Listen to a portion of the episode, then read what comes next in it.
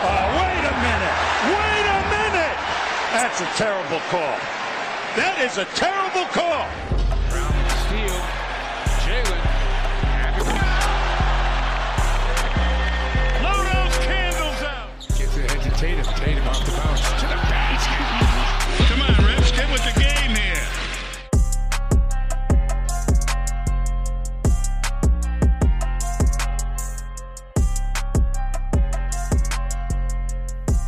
It's a Wednesday. We're still locked down. Everything to do with the Celtics hasn't changed since you last heard off us on Monday, but it's been great that I've been able to be joined by Mr. A. Sherrod Blakely of Boston NBC. It's going to be a good episode, guys. Make sure that you're leaving a rating and subscribe if it's the first time listening. How are you doing today, Mr. Sherrod? I'm doing pretty good. How about yourself? I'm doing well, thank you. I'm doing well, staying indoors as much as possible. Absolutely. Trying to stay clean in quarantine. That's what we're trying to do here. Oh, I like Sure. that. That's a good matter. Let's just kick this off. As um as I spoke to you before we went on air, the first thing I really want to dive into with you is your career. How you went from, uh, I'm assuming a college graduate, making your way through the media world into one of the lead roles in NBC Boston. Yeah, yeah. I mean, I, I went to Syracuse University and graduated from there. Uh, and I started off working, you know, covering high schools in Syracuse, and I did that for a couple of years. And then an opportunity to cover uh, major college basketball came about, and that really was my dream job. I, I wanted to be in a market where I could cover major college football and basketball. And the good thing about dreams is that you know you, you never know when they can come true. Uh, that for me was the end goal, but I found myself getting an opportunity to do that at the age of 23, uh, which is way sooner than I thought I, I would. Uh, but I was in North Carolina covering the ACC, uh, covered North Carolina State, and also wound up covering Duke uh, for a while. And so that was a lot of fun. And just covering those programs down there, that kind of opened the door uh, for me to be exposed to some other potential opportunities. And that led to me spending about 10 years in Detroit covering the Pistons back when they were good. Uh, people, when they think about the Pistons, they think about the bad boys of the late 80s, early 90s, and they think about the Pistons we've seen in the last five, six, seven, eight years who weren't very good. But there was that period in between where they were the best team in the Eastern Conference, and that was when I was there. Uh, I had a chance to go to the, you know, the NBA Finals or Eastern Conference Finals almost every year. I was there, and, and that was a lot of fun. I had a lot of really good times, good stories, and good people I came across there. And then an opportunity to come to Boston came about, and Boston, uh, I thought was a natural transition for me because the job that I was uh, talking to them about was a multi-platform position, whereas my previous jobs were almost exclusively writing jobs. So an opportunity to really kind of delve into the digital landscape a little bit, where I would, in addition to doing writing, I would still be able to do you know some on-camera stuff, some TV stuff, more digital writing. Uh, that came about, and that's pretty much where I've been the last 10 plus years here in Boston. And you know, it's, it's been a lot of fun. Uh, very different than what I did previously, but at the same time, it, it's been a, a good, fun challenge, a good run. When you first came into doing this into the media world, was your aim always to end up in a position where you could do multi-platform reporting, so there'd be some audio vision involved, or is that just how it naturally progressed through the years? Well, it, it kind of progressed through the years that way. You know, and, really, when again, when I was in Detroit, you know, I was almost, I was just exclusively a writer until uh, there were certain situations where NBA TV wanted me to do some TV stuff for them, and I did that. And actually, uh, NBC Sports Boston now uh, used to be Comcast, and they wanted me to do some stuff when the Celtics and the Pistons played in the playoffs, and I was in Detroit. And that was kind of how I, I got on their radar a little bit, uh, just doing some work for them during the playoffs. And at that point, it became pretty clear to me that you know I'm at some point I'm going to have to transition into a more digital media friendly role. And you know when the opportunity to come to Boston came about, I I, I jumped at the opportunity because I knew I was joining what I believe at that time was just the direction of sports journalism, and that is a multi-platform, multifaceted uh, medium where you can't just be good at one or two things. You have to show a level of proficiency at a lot of different elements, whether it's writing, being on camera, blogging, posting, all those type of things. And if you was going to college now, so if you was able to t- give your past self, but uh, in the present, let's kind of make it really confusing, some advice. what would be the best advice you could give yourself? I would tell myself to not stick my nose up at all those broadcast journalism majors. Uh, I went to Syracuse University, which is known for its broadcast journalism alums, and, and, and to a lesser extent, its print uh, writers as well. But I really, to my, if I would talk to myself back then, I would say take some of those broadcast classes, get a firmer foundation, uh, and that will ha- enable you to make a better transition uh, if it ever came to that, where you would be doing more than just writing. That's probably the one thing that uh, when I look back on my time in college that I would do differently, that would be it. Just to take more broadcast journalism classes to have a, a little bit more wider breadth of experience and, and understanding of how the different mediums collectively work together and just being able to be a little bit more uh, it, it would made a much smoother transition from one to the other if I kind of had that that foundation. Um, so with the way the media has gone and everything's become digitized and you've got on-demand content now, you're actually running the NBC podcast as well, right? I wouldn't say running it. I'm a I'm a contributor to it. Uh, we, we have a lot of different folks who are chipping in with our podcast coverage, but certainly, you know, I've I've found myself doing my part, whether it's you know doing an interview that we utilize in our Celtics Talk uh, podcast, or whether it's you know some more broader you know uh, projects I've worked on, you know, like uh, you know doing stuff with Jayson Tatum and his dad in St. Louis or spending some time with uh, Kemba Walker and, and, and his you know folks uh, back in the Bronx. Uh, so there's definitely uh, you have to be a bit more versatile, not only in terms of your content, but also the platforms that you utilize. Uh, in addition to you know the, the typical traditional social media, you know elements like Twitter and Instagram and those types, you also have to you know make sure that you are active in the podcast game. Make sure that you're making sure there's there's pretty good content on your website. Now, obviously, with what we're all dealing with now, uh, it's a little tougher to have that that unique and fresh content, just because many of the elements that we're accustomed to pulling from the players, coaches, management, those type of things, everyone is kind of you know that that's been put on pause, if you will. But that doesn't mean that you just simply sit back and twiddle your thumbs. Uh, one of the things that I have been kind of pushing uh, with some of the people that I work with, not only at NBC, but just some of the people I mentor, uh, some of the people that I deal with outside of my day job, is how we have to utilize this time uh, that we're, you know, kind of sequestered, if you will, to have, be innovation innovators in isolation. Uh, innovation in isolation really is going to determine how we can pivot out of, you know, this this period of time when we're to ourselves and we're trying to develop and, and implement different types of content because not everything we're doing now is going to stick but there will be some things that will i think be around now and when we look back on those things in five ten years from now we'll, we'll look back on them favorably because those were things that we were able to kind of innovate or develop while we were in this this period in which we're all separated yet still trying to find a way to work together and have you been speaking to many of the players during this time while everybody's struggling to get outdoors not as many as I want to. Uh, that that's been one of the big, you know, tough adjustments. Is just you know figuring out how to uh, communicate with with the players. And and again, it's it's very much like the off season uh, as far as communicating with players. And, and the off season is very hit or miss. Um, I may get Marcus Smart, you know, on Monday, and I may not get him again until three, four, five Mondays later. Uh, you know, I may get a text back from Jayson Tatum, and then I may text him two minutes later and won't hear back from him for weeks on end. So it's it's really it's a little bit trickier to connect with players than it, than it was than it, or than it would be during the season. But you still have to put forth the effort, and it gives you an opportunity now. I think to just to be a little bit more creative with how you um, position and, put forth the content that you are trying to gather because at the end of the day we're all trying to do the same thing and that's generate content that resonates with the audience and that's been one of the hardest things the creative procedure going into that and trying to make sure that the content you put out is is worthy of people consuming how's your mentality been when it comes to innovating that type of content what have you been doing differently that you've really enjoyed and what have you tried differently that you thought Maybe well, I won't I, do I think, that again.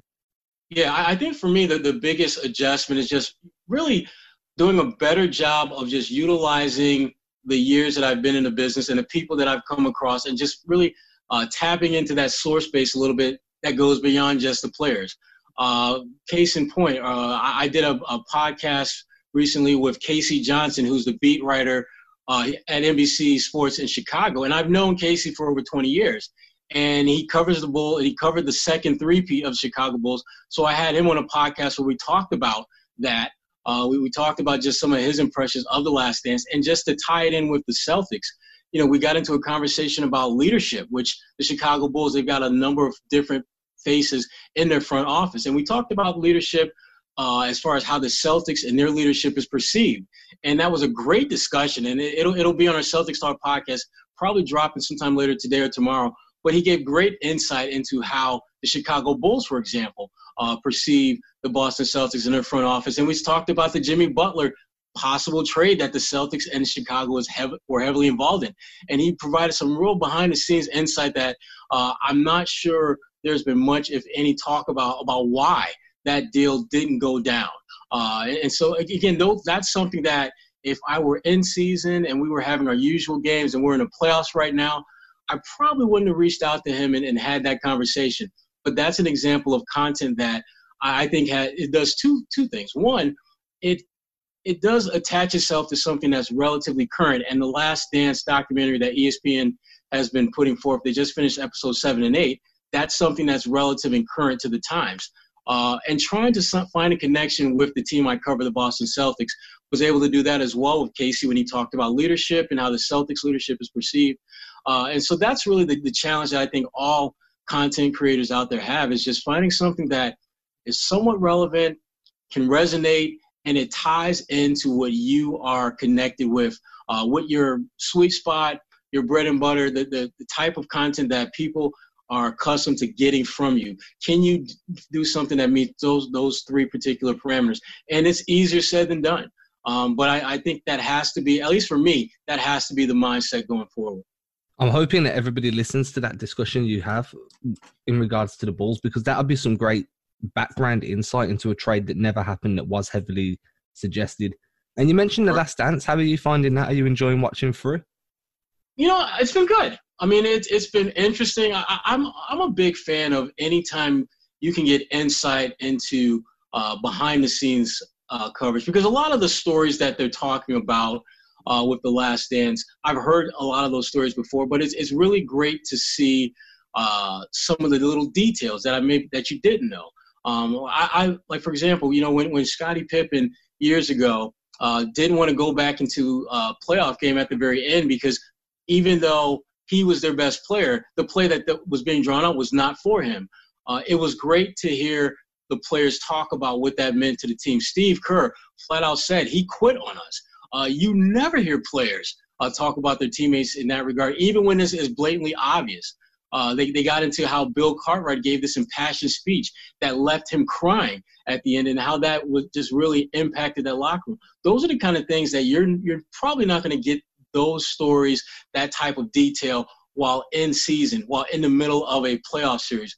But with a chance to reflect upon those times, which, which we're doing a lot of these days, it's great to really get a little more uh, of a well-rounded image of what was going on back then and, and, so that we can you know draw a more i think realistic conclusion based on having a little bit more evidence uh, of what was was happening and transpiring in, in that moment I like how you at the start of this discussion you mentioned getting the insider content and looking looking at the information for a lens that isn't generally available to you, which mm-hmm. really segues us onto the next section of the podcast.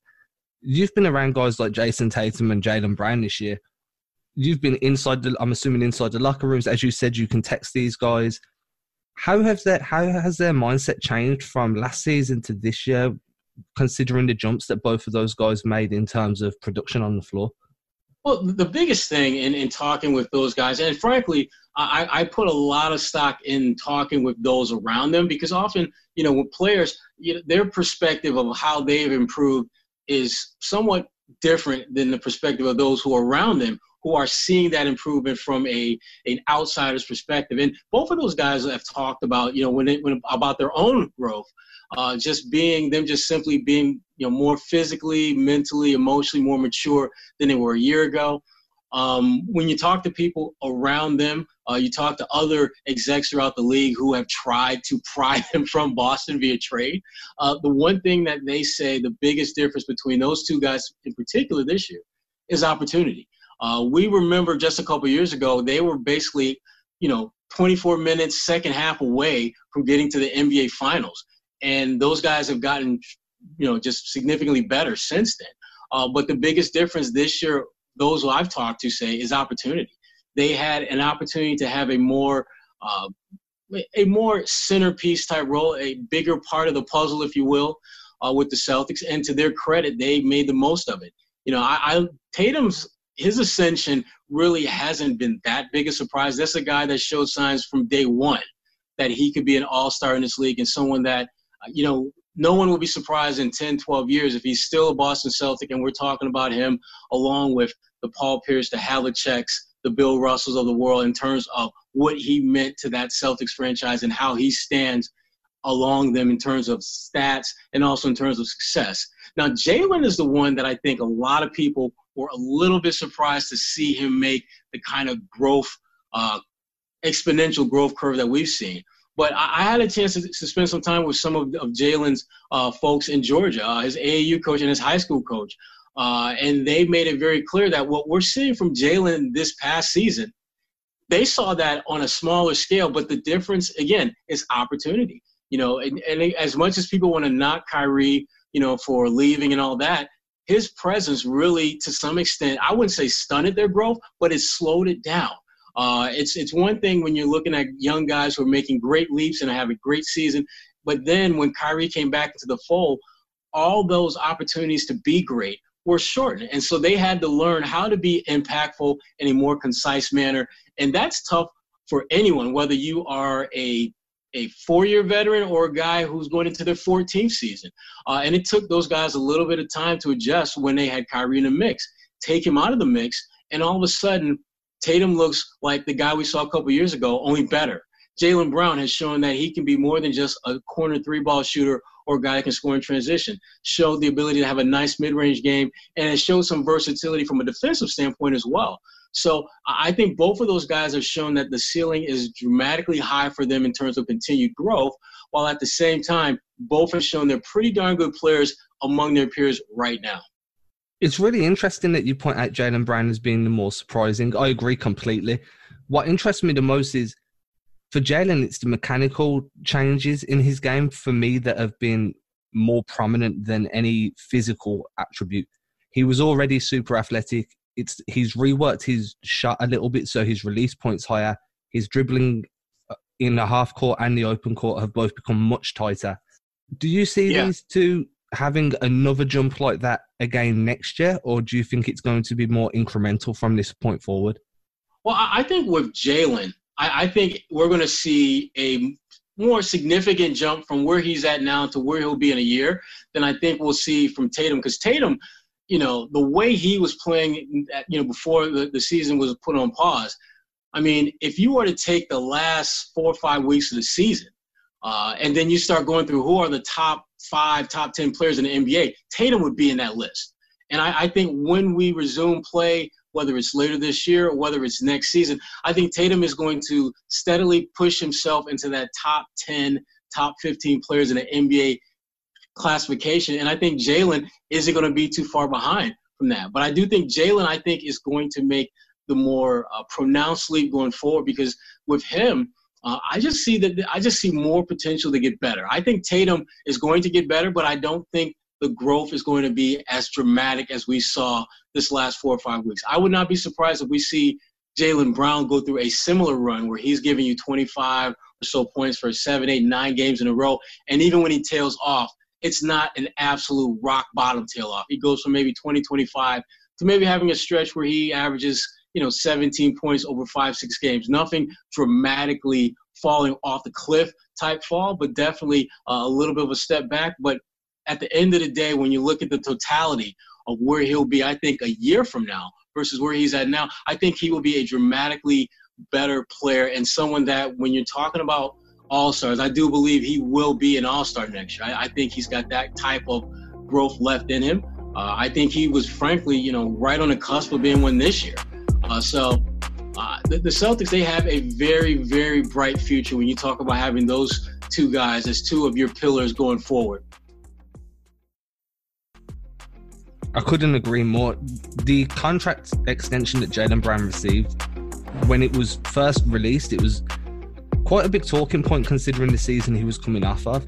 He's made that look an absolute steal right now, and I've got every faith that that's going to continue becoming more and more of a valuable contract as the next few years come by. While we're talking yeah, I, go ahead. No, finish, finish, finish your question. Sorry. I was uh, while we're talking on contracts, I was moving on to Hayward to say with Hayward's contract being in the player option now, assuming that we don't resume play for the Celtics, the the decision starts moving towards is Hayward go Hayward going to opt in? Is he going to opt out and restructure, or is he just going to opt out and look for pastures new? Following the year he's had, I'm super high on on Hayward. I'd really like him to if possible, then to restructure that deal or at least opt in for the next year? I, think if you're the Boston Celtics and you had your druthers about what to do with, with Gordon, I think in a perfect world you would restructure a deal and, and get him to come in at a lower cap number. Um, but if I'm Gordon Hayward, uh, to be very frank and honest with you, I would opt into that final year and just become an unrestricted free agent next summer. Uh, it would be for him. It would be good to have a full season of, of your your play as your body of work that people will be judging you on. He had a lot of really good moments this year. I thought before he had the first uh, injury, I thought Hayward was definitely back to looking like that all-star we remember when he was in Salt Lake City. And I, I thought even, you know, even as the season progressed, he had some ups and downs for sure. But I thought there were far more ups to his game than downs. And I, I do believe that that's somebody, if you're the Boston Celtics, you'd love to keep him around, you know, going beyond, you know, next season. Uh, and, and frankly, I think Gordon wants to be here. Uh, I don't think it's a coincidence that you know the home, that the offseason home that he had out in San Diego, he sold that. Uh, I, the fact that he is really made, I think, clear efforts to establish roots here in, in Boston, I don't think that should be taken for granted. Uh, but but for, from Gordon's standpoint, I, I, I would play out this last year uh, because you're not going to get that that kind of money on a free agent market, particularly when teams are just you know the, the COVID 19 pandemic has hit every team significantly in the pocket, and you're just, you're just not going to get that kind of money on a per year basis anywhere else. And frankly, I'm not sure how what you would be looking at, even with a multi year deal, how much of a drop off you would have to take with that. For him, I think from a basketball standpoint, from a financial standpoint, it makes a lot of sense to play out that last year in Boston, get a full 82 game schedule under your belt, and then see what your value is not only into, to Boston but also to the other 29 teams throughout the NBA. That to me is, is a smart play if you're Gordon Hayward. For sure, he's not getting any younger, so he does need to work out how he's going to optimize these latter few years of his career financially in terms of contract deals. Yeah. The way he's utilized in Boston as well really accentuates his overall skill set. Hmm. For me, it's Tatum and Brown have both taken a jump and they've both shown growth as ball handlers but neither one of them have shown an ability to operate in the full court with the ball in their hands and be a reliable initiator. Tatum showing glimpses of that in the half court, but not in the full court.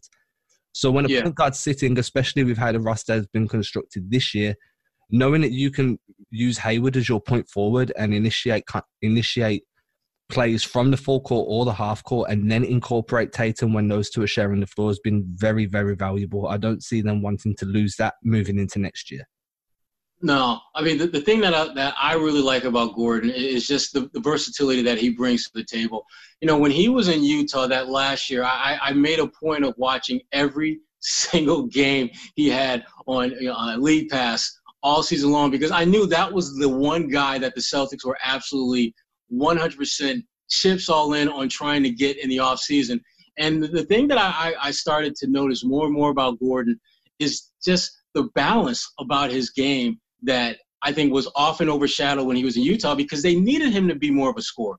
They needed him to be more of a get your shot type of player. Uh, but in those those stretches where he was, I would look to me like just a little bit more free to just kind of do whatever is the best play for the team and not necessarily as a scorer. His playmaking ability really stood out. Uh, his ability to rebound from the small forward position. I, I thought that considering the kind of size they had in the front court, I thought he did a really good job. And I, I kept thinking, how would he fit into a more positionless lineup, the kind that he would in Boston? And I felt very good about his chances of being an above average rebounder. And, and before the season was paused, you know, Gordon was having a career season in terms of rebounds per game. No surprise there. This season has been the healthiest we've seen Gordon since he became a Celtic. And I don't think by any coincidence that it's also the best season that he has had statistically since being a Celtic. So Gordon Hayward, to me, when you talk about winning a championship, when you talk about competing for a championship, it's great to have a player with the kind of versatility that Gordon Hayward provides because as you pointed out, you know, Gordon has the ability to facilitate your offense as that point forward. He's a good enough shooter where you can put him off the ball in the backcourt. He's a natural small forward at six eight, and depending on your opponent's lineup, you could, in theory, play him a little bit of small ball four if you need to.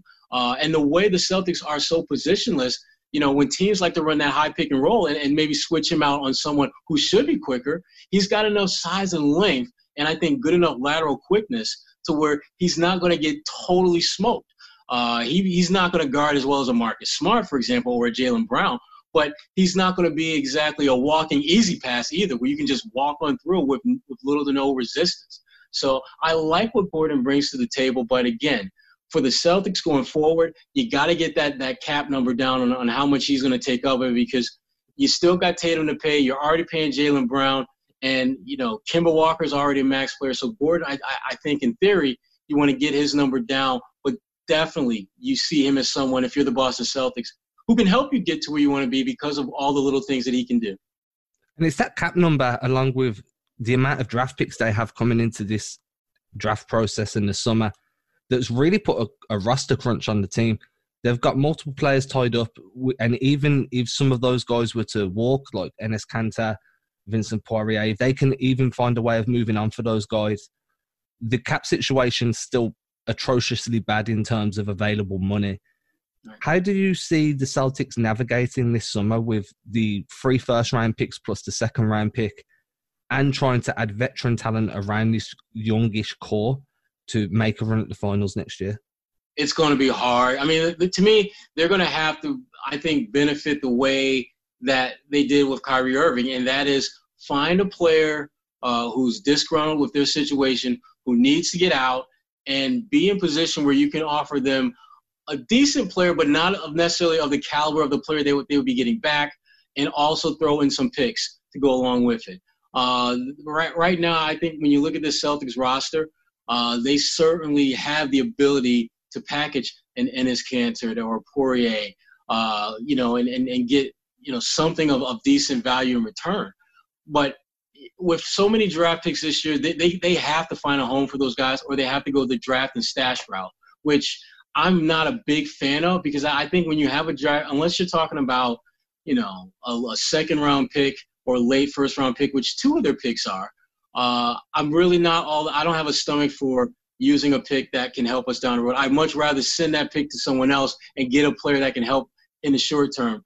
Uh, but again, the Celtics, it's going to be difficult because, like as, as I just mentioned, you know, two of their three first round picks are in the bottom ten of the first round. I mean, if if everything stayed as it is right now, they would have pick numbers, I believe, 17, 26, and 30 uh, in the draft. And people aren't itching to necessarily get that 26 and 30 pick and give you something of great value in return. Uh, but if you can package one or both of those picks and you know a, a rotation type player like an Enes Kanter, for example, uh, and, and, get something of, of, quality in return, then you, you're going to do that if you're the Celtics. Uh, they, they've got some options, obviously, that they, they're considering, but I just think it's going to be very difficult for them to get a deal done simply because uh, they realize that they've got some capital there. Uh, they've, they've got some young players on their roster. Uh, and the one thing about Danny Ainge, when he makes a deal, more times than not, he winds up winning that deal. And I think I do think that there is a little bit of reluctance on the part of some GMs to work with him. Uh, I mean, th- if you think about it, it's, it's kind of like you know, why would you go up against a guy who more times than not finds a way to win, even when it doesn't feel like he's winning? Uh, your ego could tell you that I'm going to be the different one. I'm going to be the one that's going to beat him and win this deal. But if you start looking at the receipts and you start looking at the deals he's made, more times than not, Danny Ainge and the Boston Celtics get the better of trades. And this to me is one of the reasons that they stand pat so regularly at the trade deadline is because GMs, other GMs are so reluctant to come to a deal that would be considered fair among all parties, where because, simply because they feel like he must know something we don't, or he has an ability to maximize this talent. So we're going to lowball the offer, and then nothing, everything stands still. And that's my worry moving into the summer as well. If if opposing GMs are going to be asking for something like the 26th to 30th, and of Romeo Langford, who's a great building block for the future as a bench scorer behind Jaylen Brown. Do you then pull the trigger, or are you going to be looking at moving on a, a guy like Enes Kanter or Vincent Poirier, who to me is dead cap money based on this year? It, it does become difficult. The other question is, if you've got three first round picks plus a second round pick, and you can you can disregard the second round pick to a certain extent. How do you if you do end up taking all those free picks how do you put a team together that's capable of contending with so many rookies and second year guys? You can't. I just i i don't think you can because remember they, they use all those those picks they had last year for guys that are on the roster now. Guys like you know as you mentioned romeo langford you got williams carsen edwards uh you know Tacko Fall who we, we haven't even talked about. It's they've got who they didn't draft, but he was, you know, he was their Exhibit 10 guy, and then they, they transferred that over to a two-way contract. So they have a lot of youth on their team right now as it is. And if you take a and think about, it, I mean, basically, you know, almost a quarter of their team are guys that are in their first or second year in the NBA. And if you start looking at teams like the Lakers, you look at the the Clippers, you look at you know the Denver Nuggets, teams that are in Milwaukee Bucks, for example those are teams that are in the conversation to win a title. And if you start breaking down their roster, you don't see them have nearly as many rookies that they are leaning on to be contributors. And part of that is because rookies aren't reliable. Uh, I don't care how good you are, I don't care how high you're drafted. The expectations for you in year one are going to be dramatically lower than they will be in two, three, four years down the road. And that's because that first year, you're not expected to be as much of an impact player, but someone who gets gradually better as the season progresses. But when you are a title contender, you don't have time to wait for this kid to get up to speed. You don't have time for him to develop at his own rate. You need guys who can hit the ground running, and if they have some hiccups along the way, that's fine. But there has to be a steady, incremental growth curve with their games, and you are better at finding guys who've been through the NBA grind for a year or two or four who can understand that and, and really implicate what you're trying to do on a night in, night out basis, than you have for a rookie who is learning not only the life of being an NBA, but also how to navigate and manage getting on the court, processing all the data and information that you have to, while still playing a relatively free thinking game. Because, you know, the one thing that I always worry about with rookies is what I call paralysis by analysis. And that is where they spend so much time learning all the different things that they need to do that when they get on the floor, they're kind of robotic in, in that because they're thinking everything through as opposed to just doing it. Uh, that muscle memory that the greats, and not even the, the not so greats, have built up over time. Rookies don't typically come into the NBA able to do that. It takes them some time to develop that muscle memory. Uh, and, and so, to, to, your, to your question, I, I would be very surprised if we see all three uh, of those first round picks in Boston Celtics uniforms. I think the first priority will be to trade some or all of those picks and get a quality established veteran, someone that can help them from day one in return. And if they can't do that, then I do believe that they will make a point of getting some guys that they can draft and stash for later use. Uh, but I, I just don't see the Celtics team adding another three rookies to the roster for this upcoming season it doesn't make sense to me either for them to go that route, especially if they're looking at contending and keeping guys like Jaylen, Jayson, Kemba, Gordon all happy because Kemba came to this team to contend. Gordon's right. Gordon re-signing long term will hinge on whether he feels they can compete for the championship. Jaylen and Jayson might be tied up, but they want you want to make sure that they feel like you're putting the best team around them possible to succeed now. So because that memories from now will be what's in their mind come the time their next contracts come up for discussion, many years down the line, hopefully a few championships down the line. So for me, it does make sense to try and package those picks, either try and move up in the draft to a top five spot, which again doesn't exactly solve many of the issues, or move out of the draft and try and stagger your draft picks over the next few years, or try and chase a veteran player. It is quite fluid in the options they have available, and it all depends on what they're willing to give up alongside those picks to get a decent return. Now, you mentioned Tacko Fall. How do you? I'm quite low on Tacko. I've been very vocal about how low I am on Tacko. How do you feel about him? Do you feel like he's ready to come into the league and contribute? I think Tacko is a situational player. Uh, I think he, he's someone that there are definite scenarios where I can see he can help your team. Uh, the one thing about Tacko that I, I, think has been used as kind of a knock against him is his age. Uh, the fact that you know he's a guy that I think a lot of people see has a very limited window for growth, which is crazy to talk about a guy who's seven five and no sneakers and talk about growth uh, with them. But with Tacko, I look at where he was when I first saw him at Central Florida, and I look at where he was when I saw him at Summer League, and I look at where the last I saw him before the season got stopped, and there is no denying how much better he has gotten as a player. Now, that being said, do I think he's a starter in this league? No. Do I think he's a regular rotation guy? No. Is he a, an active roster guy? And to me, he's on the bubble uh, for being an active roster guy. And, and typically, when that is kind of where you're at, uh, there's there's a reason why uh, that you're you're there. Uh, and it's because there are just as many questions about your your potential going forward as there are answers about the promise that you've shown already.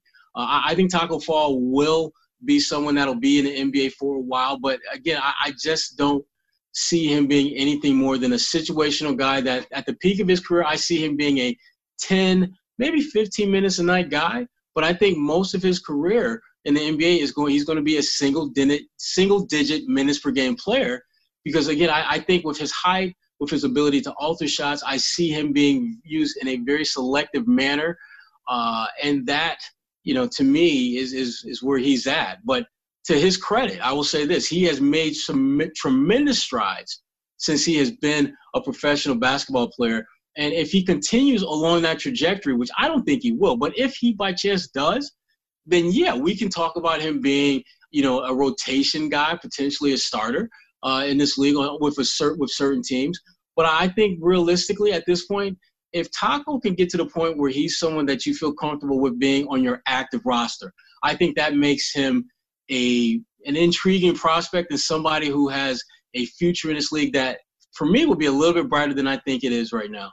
And that's the the work he's put in and the growth he has shown is a testament to the G League and the way they're developing guys, working with the parent NBA teams and making sure that they're trained in the way the system works and the improvement is happening because that's one of the main things you want to see from guys in the G League is they're improving towards NBA level. It gives the G League more credibility too. Yeah with Tacko being on a two way, that that deal ends in the summer and he becomes an unrestricted free agent again. Do you feel like another team's going to try and swoop in and steal him from under Boston's nose, considering the amount of talent that Boston's going to have? They might need to hand those two ways out. Maybe they want to keep Tremont Waters on a two way again next year. Maybe they like a guy in the draft who falls undrafted, so they take a flyer on him. Do you think Tacko's future lies with Boston, or do you see him being a guy that's highly coveted by some lower end teams, like I don't know the Wizards, for example, during the summer? Well, I, I know that his preference is to be in Boston. His agent has made it clear to me in our conversations that he wants his guy to stay in Boston. But they also know that uh, things change. They also know that the, the NBA landscape might dictate more than necessarily what they want and what the Celtics want as far as what Tacko's going to do. Uh, you know, as we talked about earlier, you know, he has shown tremendous growth from when he first got to the NBA to where he's at now, and certainly the G League has had a lot to do with that. But the other factor in, with Tacko Fall is just the presence that he has, uh, the fact that he, you know, beyond basketball, he's he's literally bigger than basketball in many respects, for, from the standpoint of what he can do from an attendance standpoint, what he can do from generating interest in your organization. Now, as much as we talk about adding players to help you win and be more competitive and do those type of things. The NBA is still an entertainment business, and Tacko Fall, because of his height, because of his real just you know his demeanor, the way he carries himself, he's someone that is going to get your organization a lot of positive attention. And when I look throughout the NBA, there are a lot of teams that could desperately use something like that. And frankly, there are a lot of teams that could utilize what he does on the floor, but probably better than the Celtics can right now. So I think you know Tacko Fall, there is definitely going to be you know an audience for him. Uh, there will be interest. There's no question about it, and the Celtics will be among those teams very interested in his services. But you know, uh, again, as I said earlier, I still think that big picture Tacko on the high side is a 10 to 15 minute per game player. Uh, but I do think that he has the potential to be someone who's talented enough to be on an NBA roster. Uh, but right now, I've got him a borderline active roster, inactive roster type guy uh, that has the potential to get better. But right now, I just don't know if that potential is ever going to get to the point where it becomes practice, and that practice becomes uh, habitual to the point where he is in the rotation, is starting. I just think those things are a little ways down the road.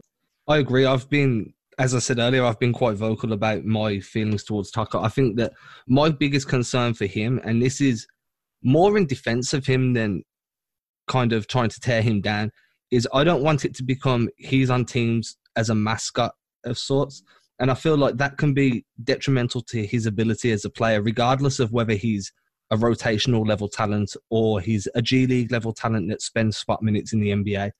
It's unfair on him to be being shipped around the country playing for multiple teams just to get the crowd shit fired up and selling some t-shirts along the way. I feel like that's not the right way to utilize a guy that's by all accounts one of the nicest people that you can meet. Yeah, yeah. I mean, I, I think that's also a concern for Tacko, which is why I think when they are going about looking at potential teams outside of Boston, I think that's going to be uh, a conversation that they will have early on. Uh, I think they will look at that team's roster and, and, just, you know, I think the roster itself will say a lot about what they think of Tacko. I mean, if it's a team that already has two or three, it already has, let's say, three established centers, uh, and one being someone they drafted maybe in the last couple years, that's probably not a good fit for Tacko because that team isn't necessarily looking for him to enhance their front line uh, they're probably looking for him to enhance their bottom line, their financial bottom line. Uh, and, and, certainly in Boston, it's, it's been a little bit of an awkward song and dance for Brad Stevens, who really likes Tacko as a person, but really likes his growth as a player. And, you know, hearing the chants, we want Tacko, we want Tacko, you know, when they're up by like nine points in the second quarter, you know, that that's just not uh, conducive to what he's trying to do as a head coach, and certainly not what Tacko wants as a player you know, Tacko and I, we, we during All Star Weekend, he was in Chicago, and him and I had a chance to, you know, sit down, spend a lot of time with each other, and, and just kind of get to know each other a little bit better. And you know, the one thing that came through crystal clear to me was how this kid's desire is to be an accepted NBA player. He's not looking. For, he doesn't. While he loves people, he's not 100% comfortable with so many people viewing him as this kind of victory cigar, human victory cigar, someone that plays when the game is out of reach. You know, he, he had a couple of games, you know, near the end of the season where he actually got in before the fourth quarter, and it threw a lot of people off. And you know, he he made some mistakes, but he did some good things too. He looked like a rookie playing uh, early on in his career. And if you're the Celtics, that's okay because you want him to really not think about him on him being on the floor as being we're just giving you minutes because the fans want you. We actually want you to go out there and perform and help us win. And I think Tacko is has a better feel for that now than he did early on. Uh, and I think because of that, uh, it's going to be very difficult for teams to, I think, convince him to go elsewhere unless it becomes just a money situation. Like if he gets a huge multi-million dollar offer and all the money's guaranteed and the Celtics offer is significantly less than that, then it makes sense for him to go on. But I, I think if, if everyone had their say and had their way, Tacko Fall would be back with the Boston Celtics next season. And that's what you want, really. You want him to be on a team that values him as a player rather than just a financial commodity that is, as you really eloquently put it, a victory cigar, because that's how he was viewed at very large portions of the season. Tacko's on the floor, so we know this game's won. And that's unfair to him. The final question I've got while we're on the terms of rookies and to pretty much wrap up the contract um, contract to wrap up the podcast is Grant Williams. what's your experiences been like with him? The most talkative, most happy, fun guy that seems to exist on the entire planet. How many interactions have you had with him, and how long does it take you to get a word in? You know, he's he's not he's not at well. Let's let me let me back up. Uh, he's very loquacious, very talkative young man. Uh, when I've talked with him, we really haven't had an issue with with him talking. I mean, he's very intelligent and he's and he's thoughtful in what he says. Uh, to me, he, he's ideally what you want in a rookie. To me, the the one thing that I always worried about with him was whether because he talks so much, because he talks so often, whether or not his older teammates would tune him out and just you know not really give him the kind of frankly the, the respect that you would want uh, all your teammates to, to get from you and, and you to give them. Uh, he's been the guys have warmed to him quicker than I thought. Now they all will tell you he talks all the time, uh, but the one thing that I have learned from his teammates is that more times than not, when he's talking during games, he's giving you something that you need. He's telling you something, whether it's you know telling you to look out for you know a screen that's coming your way, or whether he's communicating a set, particular set that they need to either get into or they need to defend against. Uh, he's giving you valuable, important, vital information when he's when he's flapping his gums, and that's okay if you're the Boston Celtics because you know they have a more wide open uh, type of I think back and forth interaction among themselves than a lot of teams, and that affords a guy like Grant Williams, who's only a rookie, to actually speak up and know that his voice is being heard as opposed to it just being in one ear and out the other. So uh, again, I, I, think I think he gets it. Uh, I, I think he understands that in order for him to help this team, he has to be himself, and that means being loud, being vocal, being interactive, and just really just kind of keeping things relatively lighthearted, but at the same time making sure when you get out there that you're competing and you're giving your teammates the best chance to compete at their best. Uh, Grant, he's been a breath of fresh air, frankly, among the rookies uh, that the Celtics have brought in because of what he can do from an intellectual standpoint, as well as what he can do from a simple running up and down, rebounding, passing, that type of uh, perspective as well. And long term, for me personally, he's projecting as his biggest trait of being a high level glue guy, a guy that in the locker room he's keeping everybody smiling, sort of what Kanter does, but will be at a much higher level long term throughout his career. And that is a very, very valuable trait, coupled with his defensive intellect, as you've pointed out, and his growth on offense, which will naturally occur over the years as he gets used to the NBA and the game starts to slow down for him. Out of all the rookies that Boston have drafted over the last, say, two years, I feel like Grant's going to have one of the longest careers in the league. Do you? Yeah. I, do you see it that way too? Yeah, I, I do. Uh, well, you know, to the points that you made, so much of what he does now, I think, from a strength standpoint, lies between his ears, and that, as we all know, the, the, the mind has a tendency to last longer than the body in terms of making an impact as an NBA player. And I think Grant Williams, he's he's not going to be an exception to that. So yeah, I do think he's a guy that can have a long uh, NBA career, provided that he stays healthy and provided that he finds himself in situations where what he does as a player is appreciated. You know, there, there are a lot of teams that, you know, they want their players to do certain things specifically. And some of those things don't necessarily translate well to the NBA as well as they did maybe in college.